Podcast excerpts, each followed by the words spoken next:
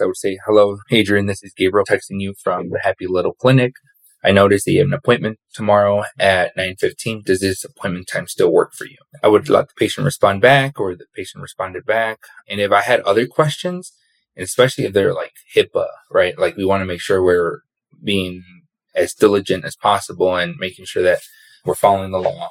I wouldn't text any HIPAA, I guess, messages if your platform's not secured. But what I would do is text the patient saying, Hey, does this time work for you? So I can give you a call and then ask those questions if you need to do more of like in-depth questions in, in that regard. This is the Coleman Associate Innovation Podcast. Innovation? Yeah, innovation. New, original, and creative. This podcast is designed to challenge the way you think about how healthcare is delivered. Ladies and gentlemen, the captain has turned on the fasten seatbelt sign. If you haven't already done so, please take your seat and fasten your seatbelt. Welcome to the Coleman Associates Innovation Podcast, the podcast that brings innovations and best practices in healthcare to your podcasting app.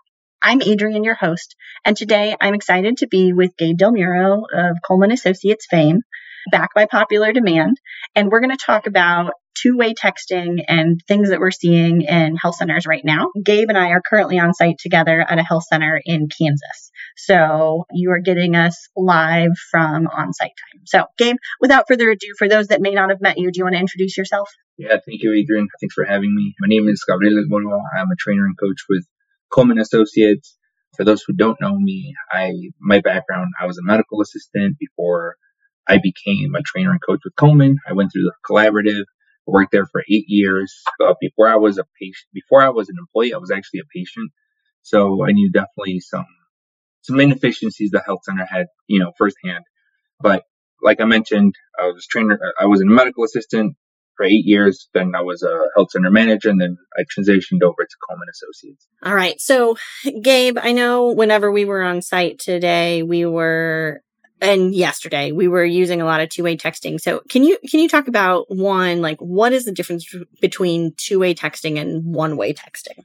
Yeah, I think, you know, that's a great question. And we get asked that question a lot. So the, the big difference is the two way texting. It's, it's a way that you can communicate to your patients and your patients can communicate with you, right? I think there's a lot of portals or even, even EMRs that you can send text messages to patients, but the downfall to that is that when the patient responds, nothing really comes back to you or they can't respond at all. So in order for you to have a really a rich conversation, it needs to be in a two way form in order for you and the patient to get what you guys want to get out of it, which is, you know, confirmation or some sort of communication between the health center and, and, and the patient.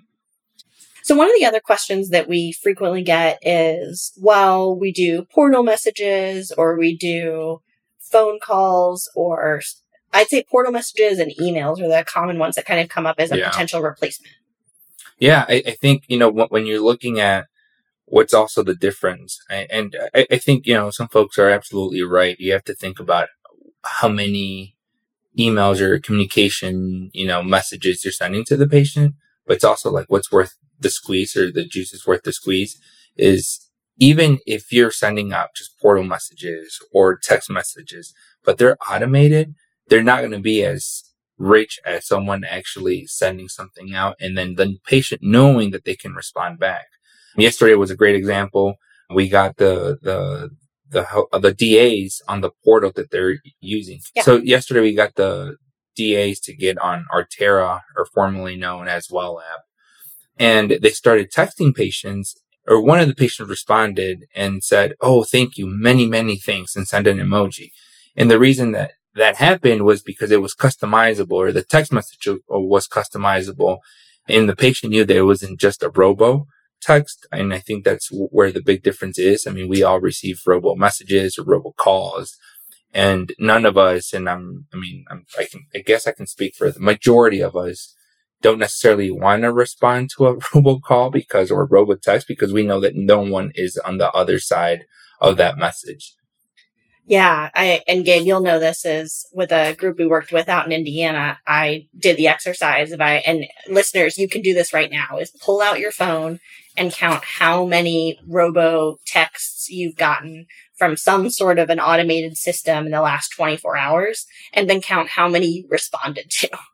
And whenever I've done this exercise with other folks, the number is usually approaching 0% because people just don't like to respond to that versus whenever it's a personalized text message that's clearly from a person, we see much better results. And of course, naturally, Gabe would, will laugh at this is I went to go look up the data today on what the difference was. And on average, the automated text responses from this system were getting about an 11% response rate versus the jockeying texts and the confirmation texts that Gabe was working on yesterday with the dental assistants had about an 63% response rate, which is a huge difference. Right. So, Gabe, whenever we're talking about a personalized message, can can you give me an example of like what you would say in a robust confirmation text and what you would say in a jockeying text? Yeah, and a robust confirmation text, I would say, hello, Adrienne, this is Gabriel texting you from the Happy Little Clinic. I noticed that you have an appointment tomorrow at 9.15. Does this appointment time still work for you? I would let the patient respond back or the patient responded back. And if I had other questions, and especially if they're like HIPAA, right? Like we want to make sure we're being as diligent as possible and making sure that we're following the law. I wouldn't text any HIPAA, I guess, messages if your platform's not secured. But what I would do is text the patient saying, Hey, does this time work for you? So I can give you a call and then ask those questions if you need to do, do more of like more in-depth questions in, in that regard. Yeah. And so just a couple of things I'll highlight about what you said is one is saying who you are, like from a person, right? And you had an open-ended question in there. I sometimes even add in, you can text me back here. Or if I'm feeling really froggy, I'll say like, you can text me back here. I'm not a robot and put a robot emoji. Right. because it, a lot of times our patients are really conditioned to that right. not being a real person. And then I love your example of like, obviously you don't want to send PHI over an unsecured text message. A secured text message is a different thing, but just making sure I call those like anti phone tag messages, right. which is like, is there a good time for me to call you or is this an okay time? Right. Absolutely. And for the jockeying, I mean, it's, you know, really what, and what we tend to see is that most staff are a little reactive. They think that just one message is one and done. And, and really what you're wanting to do is condition your, your patients to either respond to your messages or your calls, ho- however you get a hold of them. And it's not just a one and done, kind of like just checking off the box. It doesn't really do you or the patient any justice just to check off the box, but is really how do we get well prepared for the visit? And if the patients are not going to come in, can we open up that availability and give it to a patient that really needs to get seen? But one of the text messages that I would say is, uh, hello, Adrienne. This is Gabriel. I spoke to you yesterday via text message. I know you confirmed and I wanted just to confirm that this appointment time still works for you today. Again, we know life happens. You know, we all know it. I mean, I, I get on Q and A's and coaching calls and, you know, staff tell me, well, you know, the patient confirmed and they didn't, you know, show up. And it's like, well, are we texting them the same day? Like life happens, you know, and the patients get a flat tire or, you know, maybe couldn't get a babysitter or whatever the case might be, that's going to be their first go-to. It's not calling the health center. So we have to be proactive on our side in order for us to decrease no shows. It's also open up that availability and open up that access for patients that need to get seen. I love how you said that too. The other reason that I love texting for that purpose is that if it takes more than, I mean, you'd have to ask yourself what your number is. But for me, if I'm calling in to cancel an appointment, I ask myself, how long would I wait on the phone lines to yeah. cancel an appointment? And for me, it's somewhere between 30 seconds and a minute, right? If I'm scheduling an appointment, like maybe I will wait 15 minutes, but to cancel an appointment, I am very impatient about that. And so it also gives folks another opportunity to be able to cancel so that you can use that appointment for somebody else without their having to wait on the phone. Right. Absolutely. And and I mean, no harm, no foul. And some, some staff members get upset that they're like, Oh, well, this patient canceled. And if we would have known and well, the, if we would have known, it's really on us because we didn't do our due diligence to again, reach out to the patients. It was just more, well, we checked off the box and we should expect this to happen. But again, it's just making sure that we are as pro proactive as possible. Yeah, and I think we often see that whenever we're coaching jockeying in particular because one one sort of baseline thing that foundational thing that makes jockeying a lot easier is obviously simplified patient scheduling, but the other common reason that jockeying isn't working is because you're not doing jockeying calls and text. So you're mm-hmm. just trying to be reactive to it and you can't reduce missed opportunities that way. You have to proactively go get that information from patients. Right. And it's I will say it is a little bit of time consuming up front, if, especially if you don't have the training, you don't know what to say, right? It's like a little bit like going to the gym. You kind of got to know what workouts you're going to do. If not, you're just kind of losing your time or, you know, you have to be diligent in order for you to get the results. But I absolutely uh, agree with what you just mentioned. Yeah. And so if I can just sort of shift us gears is I want to talk about why I am a little bit crazy about insisting people do two way texting. And I think that I really made you a believer too, which is what I've been trying to do. Yeah, no, absolutely. So we worked with an organization out in LA and they let me have access to so much of their data, which is honestly the best way to my heart. So if my husband is listening, give me data for my birthday and for like our anniversary and stuff. I love new data sets. But what I looked at is I looked at all of their no show data by race in 2019 before we worked with them and then now in year to date 2023. And what we found is kind of before we started doing this work is if you looked at their no show rates by race. And of course, we're assuming here that the problem is not the patients. The problem is the process, right? And how equitable the process is, is you saw between the highest no show rate of the race that had the highest no show rate and between that and the race that had the lowest no show rate was a spread of 48%. So the standard deviation there was 14%. One standard deviation is 14%. And after they started doing this work, what they found is the spread went down to a 15% difference with a standard deviation of 5%. I was just quizzing myself on the data there. And so I think I did this math and I'm sure somebody in the podcast world will fact check me on this, but I believe that's a 69% decrease in the standard deviation. So texting and two way texting in particular really helps to also decrease disparities because we know that anytime we're talking about health disparities, the first the first foundational thing you have to do is fix access to care.